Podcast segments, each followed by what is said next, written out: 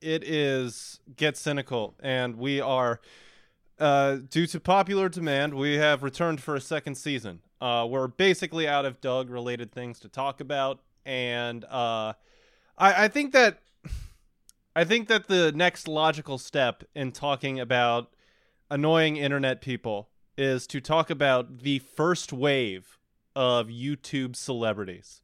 This is going to be interesting because, well, the Doug podcast, you know, it's focused on one specific guy and his mind. This is going to be a little bit trickier since each episode is going to be focused on, like, you know, one of these guys. And what we're going to have to do is sort of analyze the broader culture as a whole, like the broader YouTube culture and the changing internet and the entertainment industry, because a recurring thing on this will be that when YouTube first got on the scene, like, entertainment execs were scared because they thought it was going to replace traditional media. And it is really, really funny to watch Fred videos and what does it just say, like, oh, well, we're done for. The talkies are done for. But, yeah, this is going to be interesting. Esther, what is your history with these, like, early YouTube guys, like Fred and Shane Dawson? I was so excited for you to ask, what is my history with Fred? I don't have a history with Fred because by the time that, like, Fred became a thing, I was already, like, 14 years old, probably. And not saying I had, like, the most mature interests at the age of 14, but I was definitely beyond Fred. Like, yeah, I remember you were about 13 years too old for Fred at that time. I just remember all of these guys being like, this is one of the first times in my life that I can remember being like, oh, that's for, like, babies, like, this huge thing, like, I'm basically an adult and that's for babies. And, like, you know, we watched some Fred videos. We'll get into it. It's just, it's so funny how consistent the sort of the way to appeal to kids on YouTube is from then and now, because all you just have to do is shriek really high pitched and really loud, and you will get like 100 million views on every video. Oh, absolutely. It is so easy. It's such a consistent way to get, like, an audience is to be, like, 1% more charismatic than the average person and then just screech and scream, and then boom, you've got yourself an audience right there. So we're starting this off with Fred, who he was like the first big YouTube guy. He was the first guy to hit 1 million subscribers on YouTube. Nowadays, like, you know, every fucking channel has 1 million subscribers, but it was a huge deal back in the day. And he was one of the first, like, YouTube celebrities too, like one of the very, very first guys to make a big cult of personality off the site. I mean, there were big videos before it, like you had, you know, Evolution of Dance and stuff, and I guess you could say that Neil Cicierega and, like, the Angry Video Game Nerd kind of predate him, but they were kind of off doing their own thing, and they didn't do a ton of stuff, like, related to YouTube. Fred was the first homegrown YouTube celebrity, and what a perfect way to kick off that website. It's like the first time that it was a personality that people were following on YouTube and not just... Because, you know, I think it's if you weren't around YouTube kind of when it started and you only know it now, which is just, it is all about personalities and individual channels and people. And that is what that site runs on. Like, you probably don't remember when YouTube was like, that's where you saw someone linked you a video of, like, a gorilla pissing in its own mouth that had 10 million views. And it's like, that's just what that website was. Yeah. It's just where you put, like, viral videos that got shared around. So the idea of someone, like, a person having a character and a series on YouTube that would get really popular, Fred was definitely one of the progenitors of that. And I think it helps that, like, you know, I had forgotten how short his videos were. They're only like 3 minutes long. And and part of that is like, you know, back in the day, you couldn't upload more than 10 minutes to YouTube. There were extremely tough, like, bandwidth limits then. Like, you could only upload 10 to 11-minute videos. The quality had to be pretty low. I think you couldn't go past a certain file size. It was really tough at first if you wanted to, like, do anything more than just, you know, talk to a camera for 7.5 minutes. Yeah, but it's, like, it's so funny how, like, that created this whole ecosystem that is totally different now, where, like, now there are people who are... There will be controversies over people, like, saying that a certain YouTuber is padding their videos in order to get more, like, ad revenue. Yeah. Because, like... Or, like, you know, longer videos generally do better, which is why people upload, like, 5-hour fucking critiques of The Last Jedi or some shit. Because people will just, like, pop it on in the background for their entire day of gaming.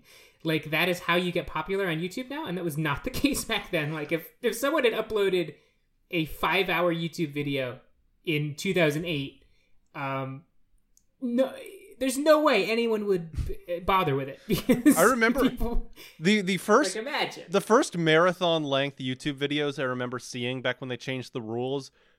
Half of them were just like 10-hour loops of pre-existing viral videos. Those were very popular at the time. But I do remember there was one, and this is what YouTube was for. It was a guy just counting to 100,000, and he just uploaded a video of himself counting to 100,000. That rocks. That's so cool. Yeah, no. By the way, if you want to have like a great time on YouTube nowadays, like the best stuff on YouTube is like compilations from 2011 to 2014 of like people hurting themselves in funny ways. If you search like guy getting hurt 2014 compilation or something, you will find like the best videos of like car accidents or, you know, guys getting just absolutely destroyed by a skateboard or something. That's what YouTube was meant for. And I'm glad that you brought up the video length changing thing, because we won't really have a chance to address this, but what happened is the way you would game the system back in the day is, since like there was kind of a fixed rate for ad revenue, you could just upload like so many videos, like a couple a day, and that's how you would game the system. And it was a whole controversy because what people would do, there was like, they were called, I think, the reply girls, and they were just girls who would like upload 4 videos a day of them just like talking to the camera about a pre-existing video, and, you know, the thumbnail would just have like a lot of cleavage basically, and they would just upload like 4 of those a day, and it got people so mad because it was all you would see on the homepage, and it was how they gamed the system basically. Of course, well, because they used to be able to reply to a video where like you could just have a video, and if you upload a reply to it, like, it just shows up below that video. Yes. And the person who uploaded the original can't do anything about it. Yeah, no, it's so great. God, I wish there were more. there was a lot of potential for shenanigans there. Like, you could just upload like something fucking terrifying under a Fred video, and they're just nothing you can do. But old school YouTube was so, there's so many aspects of it that were so wild. Like, people were mad because, you know, now you got the like and dislike system basically, but back in the day you rated stuff out of 5 stars, which that's so, I don't know, that's just, it's so funny. Like, yeah, I'm just going around we're just like fucking rating YouTube videos on like an 100-point scale or something. It's so well, they correctly identified that like people would only ever give 1 star to videos they disliked or 5 stars to videos they liked. So it's like, well, why don't we just do like and dislike? Because nobody's going around being like, this Fred video is not quite a 5, it's like a 4. Yeah, it's a solid 4. Yeah, I mean, I would have absolutely done that, but most people would not.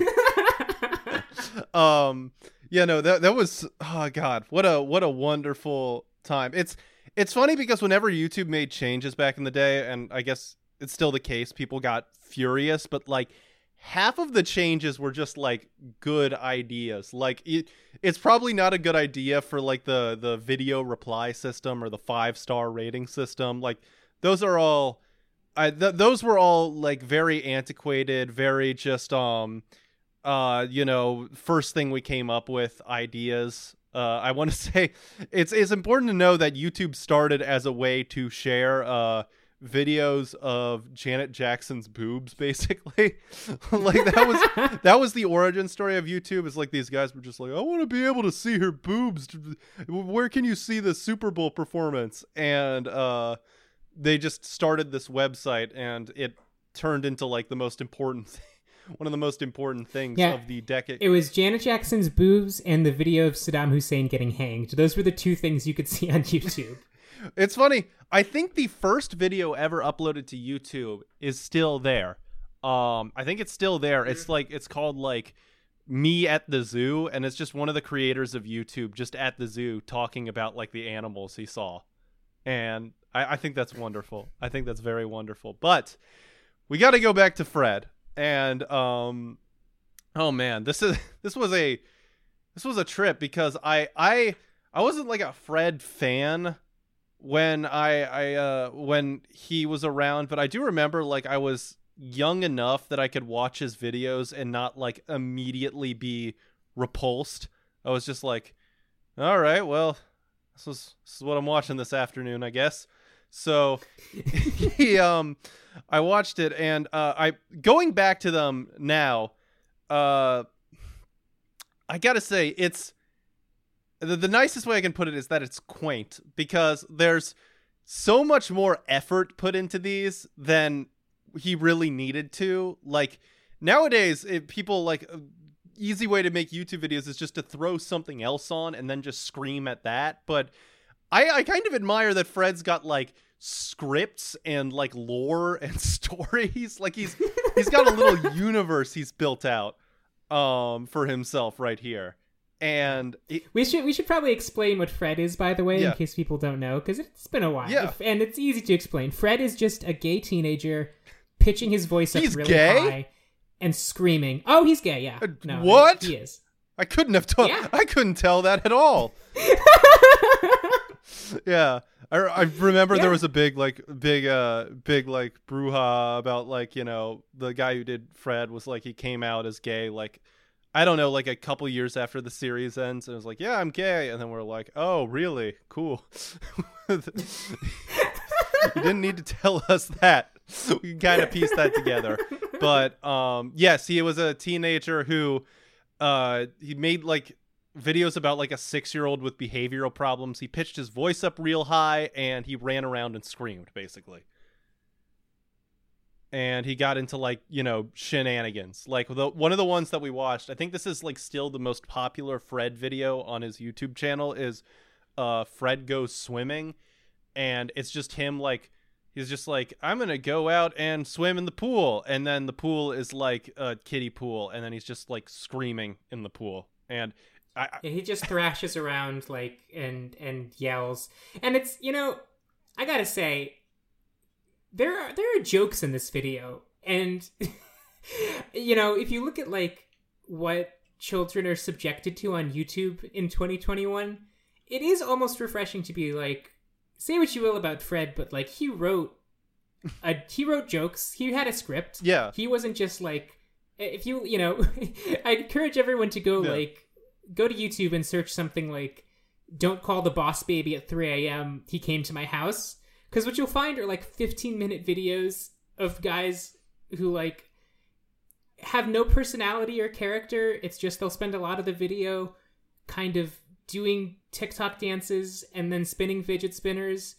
And then there will be a plot about calling the boss baby on the phone. And it's just, there's nothing. Yeah. It's jangling keys. Yeah. And Fred, like you say, he put some effort in. Yeah, he put some effort in. What also kind of threw me off about these videos is they're a lot darker than I remembered as a kid. Yes. The Fred lore, like, you know, when you're a kid, you gravitate towards the like the screaming and the goofiness and the gross out humor, and this movie has a lot of gross out humor. But I did not realize how much of the jokes are like, this kid's life is insanely fucked up. like half the jokes are just like, Fred's mom is like a prostitute and abusive, and Fred's dad is in jail, and like everyone in the neighborhood is like insanely mean to him. And it's literally like, it's so funny. It's like, it's kind of amazing that, you know, back in the day, you know, if they tried to do this today, they would sand down all the edges off of that stuff. Like they there was no way, like the jokes about like, you know, Fred's mom disappearing for days at a time and bringing all these different guys to their house who would end up in jail. What is it? There's no way that would make it past, but because like no one knew what they were doing, this kid was just like, yeah, we'll just make this really fucking dark. So yeah, I'm not gonna say this is like watchable, but I will say that like I do have some like admiration, or I'm kind of amused by like how much things have changed and how much you could get away with back in the day. And again, it's like he goes, it's 3 minutes long, in and out. It is not like he does not hit every joke for too long. Yeah, there is something respectable about the way that he does these, the effort he puts in, and I did not expect to come away with respect for Fred. Yeah. But I kind of, like, it's hard not to when you compare, like, you know, I would rather show my child Fred than, like, you know, Elsa Goes to the Dentist or whatever. Yeah. Yeah, no, God, no, like, absolutely. It is funny. I do remember Fred was sort of like Barney the dinosaur for Channel Awesome guys. Like he was like the, this kid sucks, I want to kill Fred, I want to shoot a bazooka at Fred. If you go to Letterboxd, there were definitely I remember Flash. Oh yeah, I remember like Flash games for sure, of like where you got to beat up Fred if you clicked on it, or like you put Fred in the electric chair. But no, if you go to like the Letterboxd page for Fred the movie and you look at like the top reviews, you'll absolutely find some like guy who put like 5 paragraphs, and it's like, Fred is the most absurd concept ever put to film. It's a frankly laughable endeavor, and I would like to shoot a grenade launcher at him or something. It would just go on for like 8 paragraphs, because that was old school Letterboxd culture. It was just Channel Awesome guys who knew how to read. But yeah, so Fred blew up. He became this huge deal. I mean, granted, he only had like 1 million subscribers. Big deal for the time, but it still wasn't enough that, like, you know, I couldn't go up to my parents and say like, you know, Fred, you know about Fred. Like, I think my parents would know about stuff like the Rickroll or whatever, like individual videos, but they did not know personalities yet. What happened was that, you know, like execs, including those at Disney, were getting worried, because they were like, well, you know, if a guy with a flip video camera can get on YouTube and get this level of audience, like, well, what the fuck are we doing with like all of this like money that we're throwing at like feature length films for Nickelodeon? And basically people were worried that YouTube was going to replace traditional media, which in some ways it did, but I think that it's different than what they were expecting at the time. So, you know, the suits came calling, and they gave Fred a movie. Not just a movie, but a trilogy of movies. A full trilogy. And a TV series. Don't forget. Yeah. I know, I only know about the TV series actually because Esther and I were like looking for the movie. It's very hard to find if you're not willing to use like backdoor methods. And Esther sent me like, okay, here we go. And they sent me like a mega folder, and it was like 40 gigs. And I was like, you're joking, right? Like the movie is 40 gigs. And it was like, oh no, this is uncompressed Blu-ray riff of Fred the movie. Yeah. But it was, yeah, it was that all 3 movies and the TV show. The movie itself was 5 gigs, which is still way too much for the fucking Fred movie, but you know what? Sure. Oh boy. So they gave Fred a movie, and like with all of these things, and also kind of like with Channel Awesome, the ability to translate a skit or, you know, short form comedy act into a longer movie. It sounds great on paper since you get all of the fans and you can get like a casual movie going audience. But when you actually try to do it, it gets tricky because, you know, Fred videos were, like we said, 3 minutes long. They were not that long. And Fred had all this lore and stuff, but like, you know, a lot of it was like kind of in the background and hidden. And you didn't know if like, what's just this kid making stuff up.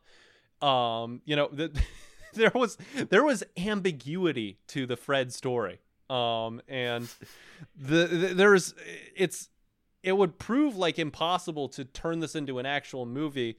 So what they ended up doing is, they just made it like a Disney Channel movie. Basically that was like their solution. It's like, well, we're just going to put this kid in like a Disney Channel movie. And yeah, that's the whole film. It feels like something I would have watched on Nickelodeon when I was 5 years old, but more annoying because of the voice. Yeah, it really, it's sort of just like, it's not quite like they just strung a bunch of Fred skits together. Yeah. But that is kind of the basic structure. Yes. Like it is a lot of Fred still, which is, it's kind of weird because in the concept of Fred, the concept of Fred on YouTube is that he is uploading these videos himself, right? Like he is filming them and uploading them. But the movie is just a movie, like it's just a narrative. It's not found footage, but he's still talking to the camera. So it creates this bizarre like atmosphere.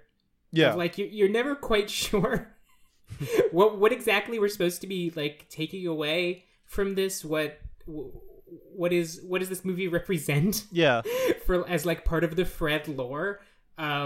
It's kind of bizarre, but it is in a lot of ways just like a traditional Disney Channel movie. Yeah, but it's with the humor of Fred. Yes, I'm yeah, the increased production values, especially compared to when he first started out, are a little jarring. Like the early Fred videos, like, when you watch them, you really feel like you really think that you should see the LiveLeak logo and like the right, like the, one of the corners or something. They're very like gritty and that you know, they feel like someone found these in a shed somewhere. And this is fully like, you know, there's lots of money and there's even a celebrity cameo. John Cena shows up in this as Fred's imaginary dad.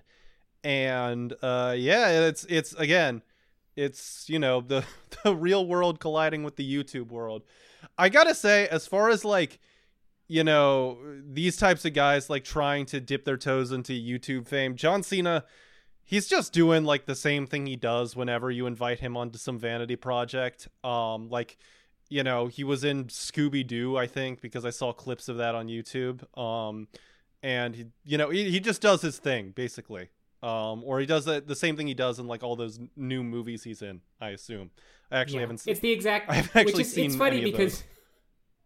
Well, it's funny because, like, you know, The Rock is someone who, like, The Rock's wrestling persona does not translate to movies, or he deliberately chose not to translate it to movies because he wanted to be like the lovable hero that everyone loves, and it just doesn't work because he is such a smug piece of shit and he can't hide it because he's bad at acting. But John Cena has always been like, you know, the hero, and children love him, and he's so like it makes sense that his character in this movie, the joke is like he's a real like badass tough guy, but then sometimes he's like, oh, but Fred, remember, be sure to wear your coat because it's cold outside. Yeah, so like, yeah, it is exactly what you expect out of John Cena from movies, but like that's, you know, it's what he is practiced at it. Yeah, I think he's fine. Yeah, I like seeing John Cena in things. Yeah, no, it's totally, he acquits himself perfectly fine. He throws himself into this. Like he is not half-assing this role at all. He is, oh, no. He is fully like, he is fully committed to being Fred's dad, which again, makes him kind of tolerable. Honestly, the fucked up thing about this is that, like, all the supporting cast, like, are fully committed to this too. Like, I don't know if it was just like everyone felt like they got a lucky break or something, but that was the sense that I got. Yeah, but literally everyone is just like completely like there aren't any performances that feel half-assed in this. It's very, very weird. Like I guess it's because I'm used to watching like Doug movies where, you know, everyone's just not getting paid at all and everyone's just like burnt out on like 3 hours of sleep. But no, everyone here is like so committed to what they are doing. I was quite impressed by Fred's like next door neighbor friend who is like, again, is like completely committed. And I don't know. It's like she's seems to be having a really good time playing like this. She's basically playing like the teenage version of like a Zooey Deschanel character, basically. But she is completely. That was Jeanette McCurdy from iCarly, I believe, if I'm not mistaken. Yeah. Which will, you know, we'll get some one of my reads of this movie, but she definitely factors into it. Yeah. But I do agree with what you're saying. Like, especially the adult roles, it all feels like, you know, people who have just been absolutely slumming it in Hollywood for their entire careers and are just desperate for like a movie where they can say more than one line. Yeah. So they are all like putting in 150% into every line. It is kind of endearing. Like, yeah, you know, they're in this movie because Nickelodeon could pay them like $5 probably. But yeah, it is nice to see. Yeah. I mean, I think they also knew what they were getting into, so they could just cut loose. And like I love Fred's very sexual mom, who is just like delivering every line like she is like drunkenly hitting on a guy, including the lines where she has to talk to her son. It's so, I don't know. It's so like just, God, I can't really emphasize enough that all of the performances in this movie, they're doing a lot of acting. They're doing quite a lot of like acting, and they're trying so hard. And I respect that. At least I suspect that a lot of the projects that we're going to have to watch for this are going to have a lot of laziness and people who are not wanting to be there. I fully expect like there are to be some stuff where every role is Lindsay Ellis in the Doug Walker movies, but this is not the case here. Beyond that, the whole plot of this is Fred is trying to get to his quote unquote girlfriend's house, and he has to go on an adventure to that. And he proves himself to be a successor to Buster Keaton by doing all these crazy antics and stunts. There's one part where he has to like jump over a fence, and the actor who plays Fred just like he like launches himself headfirst into a wooden fence like 10 times. I know this isn't what happened, but I was just kind of chuckling to myself, imagining like the Lucas, the actor who played Fred, like insisting on doing his own stunts and doing them real, and just like Buster Keaton style, just fucking up his neck trying to do the fence scene. But God. Yeah. But other than that, it's mostly like the first 60 minutes of this movie is just like Fred going around just kind of being like strung along all these different like skit scenarios, basically. Like there's one scene where he goes to a pet store, and there's like a sassy gay guy there who is trying to sell him a dog, which Fred thinks is a squirrel. There's a scene where Fred like is out in the woods and he encounters a feral child, which yeah, that again, they're trying to get all the like the darker aspects of the original series in, but they can't do it since it's Nickelodeon. They have a lot of scenes of Fred being tormented by his neighbor, who is Kevin, who we mentioned earlier, and Kevin literally just talks like how do I phrase this? An Eminem fan from 2004.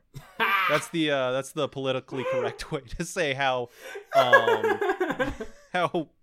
he talks, because he literally just goes like, "Hey Fred, you be tripping, dog," or whatever. Just whenever Fred shows up and starts tormenting him, and he walks around with like basketball shorts and a sideways cap too. It's quite a lot. Did any of these little vignettes stand out to you, Esther?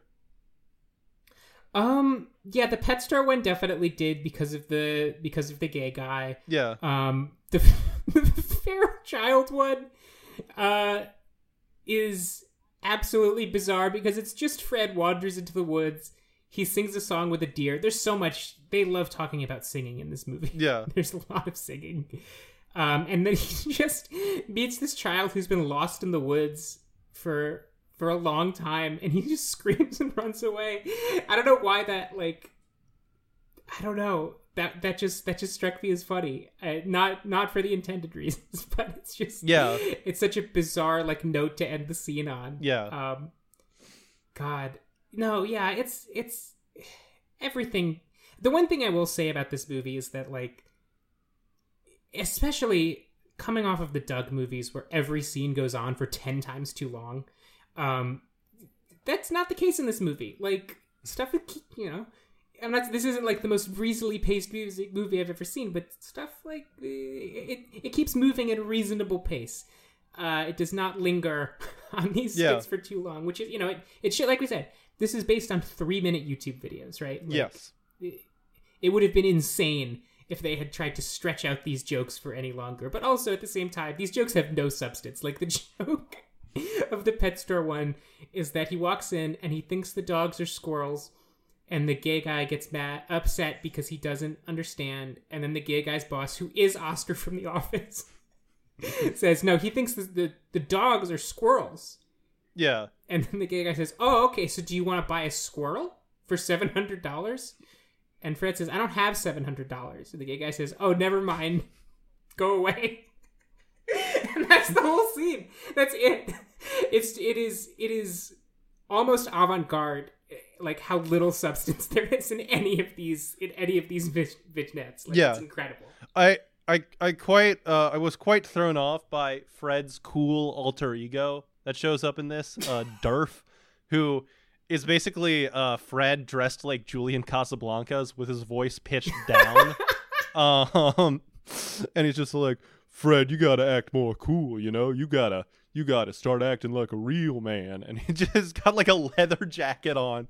It's so, it threw me off when I saw it. The first time.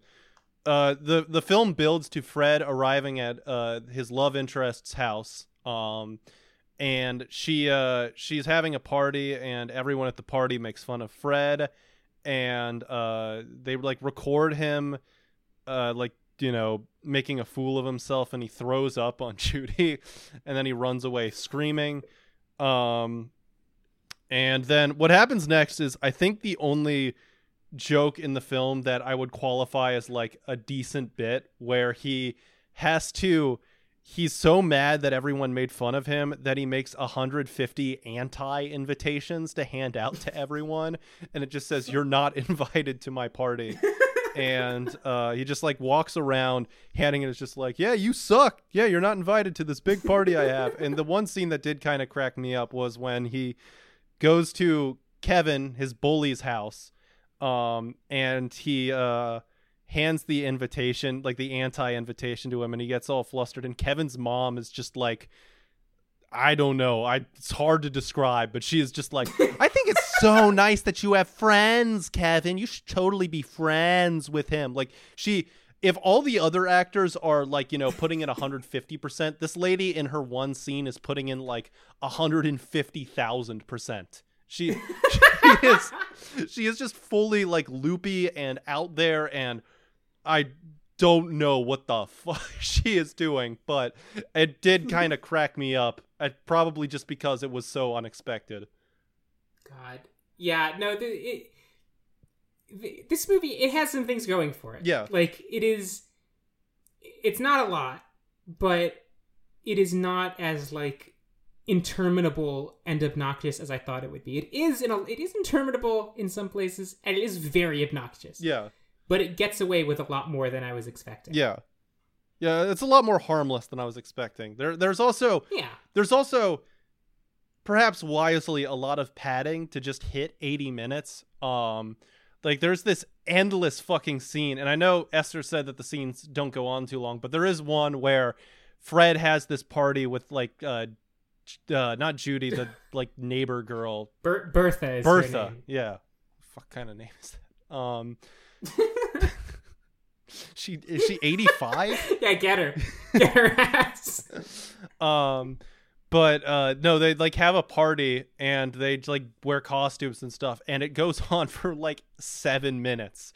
They are just like, it's the whole like last third of the movie. They're literally just like running around screaming and just like partying, and well, like, you know, generic club music plays, yeah. Which and it has this weird like look where it's lit like an ISIS execution video. Like, it looks terrifying. No, it's lit like one of those like Lady Gaga videos from 2009 that was way too sexual for me at the time.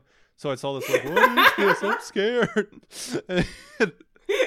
And there's like a lot of like, I don't know, that there's like some like weird risque stuff. Like they have like Fred wearing drag a lot, and I think the joke is that, yo, Fred like kind of looks like a hot woman when he's in drag. Yeah, you know, that might be a good launching point to talk about something we have to talk about with this movie. Oh boy. Which is that because it does come from Nickelodeon at this, especially at this particular period in time, like that network was just a pedophile factory. Yeah. So like there's a lot of stuff in this movie that's like, this is when I mentioned Jeanette McCurdy, it's because like the whole thing with the creator of iCarly is he was just a pedophile with like a fucking foot fetish, and that stuff came out later from the stars of that program. Yeah, and it's hard not to watch some scenes in this movie where they keep talking. They talk a lot about how sexual Fred is. Yeah, Fred keeps talking about how everyone says he's extremely sexually attractive. Yeah. And it's like, Jesus Christ. What, like, what did they do to you? Why this perfectly innocent character has been absolutely corrupted by the demons who run this channel.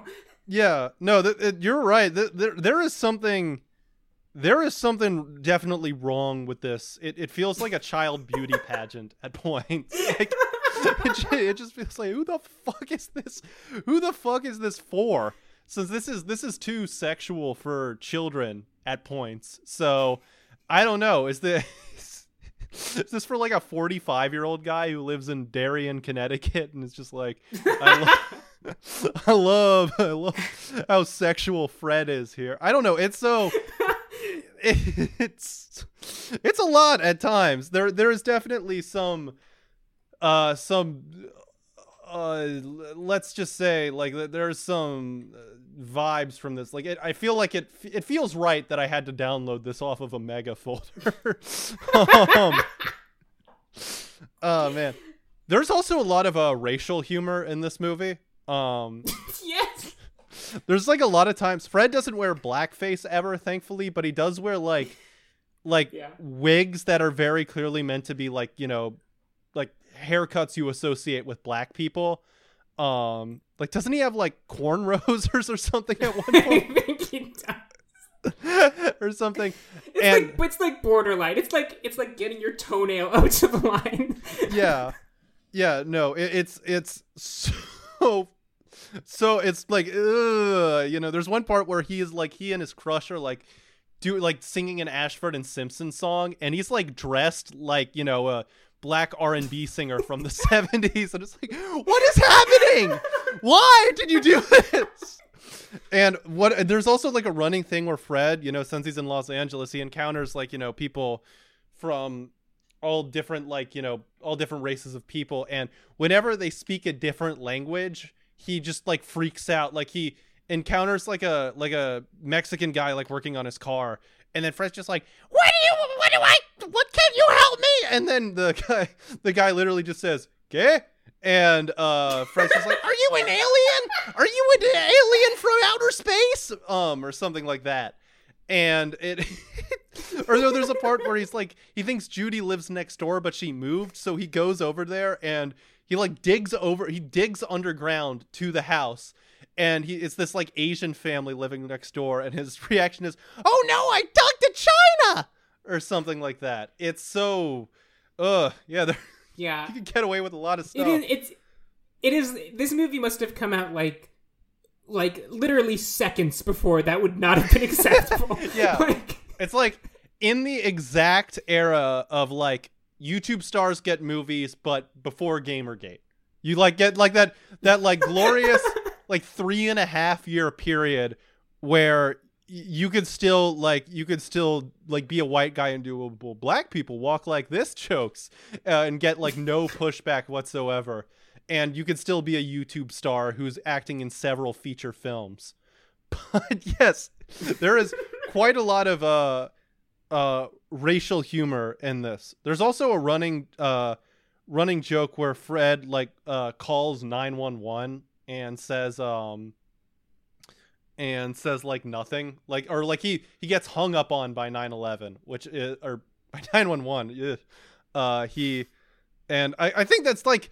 That's one of the jokes in this movie. There are a couple of jokes in this movie that are would potentially be funny if they thought about it for 2 more seconds. Like the idea of some dumbass kid being so annoying that a 911 operator hangs up on him could be funny, I think. But they just kind of breeze past it. So a lot of wasted potential for comedy in the Fred motion picture. Other than that, I just wanted to note that there's this one point, it's early on in the movie where they're driving around and they're driving around and some 80s synth pop song is playing. I don't know why this just threw me off, since all the music in this movie is it sounds like karaoke versions of Kesha songs basically, but there was just a New Order song playing at one point, and that fucking just threw me off. Oh, all right, well, we're just listening to Blue Monday during the Fred movie, okay. Other than that, I just remembered something. There's a scene where the camera work in this movie gets very, very inventive all of a sudden. There's a brief moment where it's wait, what? And so most of this is shot like a Disney Channel movie, it's all just shot, reverse shot, it's all very functional. It just needs to look good enough so that kids who are hopped up on Count Chocula can follow it. But there's a moment where they they're doing spin the bottle and they strap the camera onto the bottle, like a snoricam or something, and then they spin it. And I don't know why they did that. They didn't need to, and it seems like it could have been a lot of effort, but the director apparently just wanted it to briefly turn into a scene from Mean Streets all of a sudden. Yeah, I noticed that too. That was a weird moment of of work that was clearly put into this movie that is not evident in any other scene. Yeah. I want to say, speaking of the director, apparently the director and the writer of this movie feuded quite a lot during production.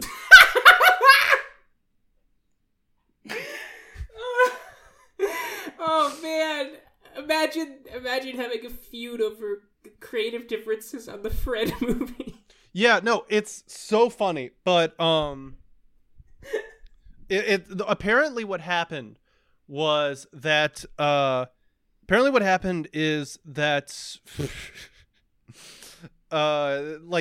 writer of this movie wanted to make the script more laden with callbacks to not just Fred, but other works that the screenwriter had written. He wanted to make an interconnected lattice work of a film right here. And the director was just no. Holy shit. That rules. It's so funny. It's so great. I love how I just love that the writer was very, very passionate about writer was very passionate about this is going to be part of an expanded universe. And it was, they didn't allow that. I mean, there are some callbacks, but this is in many ways sort of a soft reboot of the Fred world, because in the Judy and Kevin don't really appear in the Fred shorts, at least the ones we saw. Judy is just Fred's voice pitched down, which is actually a pretty good joke, that it's just that like the girl character is just the deep voiced one and Fred's the high voiced one, but they just like made her into like a beautiful British woman for some reason. I don't know why, but but I do love that like the writer, who was the writer? David A. Goodman. David A. Goodman. This guy wrote for fucking Family Guy. This guy worked for Futurama. What the fuck? Oh my god. Holy shit. This dude wrote the Star Trek parody episode of he wrote an episode for Star Trek Enterprise. He wrote for Futurama. He produced Stewie Griffin the Untold Story and was an executive producer. He was one of the showrunners, I think, for Family Guy. Oh my god, what the hell? This is great. Yeah. God, Hollywood seems brutal. Like you can write for like some of the most popular and critically acclaimed shows. One day you're on top of the world, you're writing Stewie Griffin the Untold Story, and the next day you got to learn all about the Fred lore. Yeah. Another thing about this is that Fred, this did get a theatrical release in some countries. It got it in the United Kingdom. They're much luckier over there, but this was... They're more sophisticated audiences, of course. Yeah, but actually in the U.S., this was optioned as a feature film, or as a theatrical release, but they realized it would be smarter to just release it like straight to Nickelodeon and to DVD. And apparently it was enormously popular on Nickelodeon. Like it had... let me look at the exact number. The premiere of Fred the Movie drew an audience of 7.6 million total viewers. And this is like actual numbers, not fake Netflix numbers. God. Yeah. It's so funny looking at like Nielsen ratings from just 10 years ago. Yeah. Because if you look at the most popular show now, it's like the biggest show on television. And it gets like 5 million viewers a week. But you go to 10 years ago and like some show you've never fucking heard of was averaging like 15 million viewers. Yeah. It's like, yeah, it got canceled because no one was really watching it. Yeah. Yeah. Well, it's like, you know, the streaming world and like the YouTube world did come to replace traditional TV, just not in the way they expected. And the recurring thing of the show is that this is going to be this season is going to be about when these guys tried to pivot to the big leagues and usually failed. There is one instance that we'll save for last where someone did pull it off. It is interesting because I think what the suits at Disney expected is that guys like Fred, they would be the next Gene Kelly or whatever. They'd be like they'd be like the next big deal. And while this type of content would come to replace traditional media, it would be in much different ways, and there wouldn't really be room for guys like Fred or Ray William Johnson or Smosh or whatever. And it's not to say those guys haven't had like good fortune since, although some of them haven't. But like they are as outdated as like traditional network TV by this point. So. Thus is the story and downfall of Fred. Do we have any closing thoughts on this motion picture? Aside from the fact that the scene where he eats a mosquito is one of the most disgusting things I've ever fucking seen. It is worse than the puke eating scene in Audition, and that is actual puke in Audition 2. I would rather rewatch that than the scene where he has to like eat a bug. God. No, I mean... I'm going to be thinking all day about how badly I want, like, the Werner Herzog, Klaus Kinski documentary, but about the production of Fred the Movie. That won't leave my brain. Yeah. But the only other thing I want to say is that, like, by all accounts, Lucas Cruikshank, like, is living very happily now. Yeah. And I don't know if he really does YouTube anymore. He does not. His YouTube channel has not uploaded in, like, 7 years. Good for him. Yeah. Like, by all accounts, he is having a perfectly happy and gay life, and I am thrilled for him. Yeah. No, I'm very happy for him. He seems like a nice kid. It's funny to say that because he's fucking 6 years older than me. Yes. He just perpetually looks 14. So I just assumed he was younger. I think he's a year older than me, which is also funny. But good for him. Honestly, he secured his bag and then just dipped out. Anyways, I think that's gonna do it. I'm very excited to dive into this world some more. It's gonna bring up some bad fucking memories, and it's gonna be tough. It's gonna be tough also to watch guys who are kind of talented just flailing around completely. There's gonna be a lot of YouTube TV this season of Get Cynical, but I am so stoked to go down this brand new adventure. So join us next time on Get Cynical, probably in a few weeks, and 25th Hour is the best movie Spike Lee ever made. Goodbye. Hey.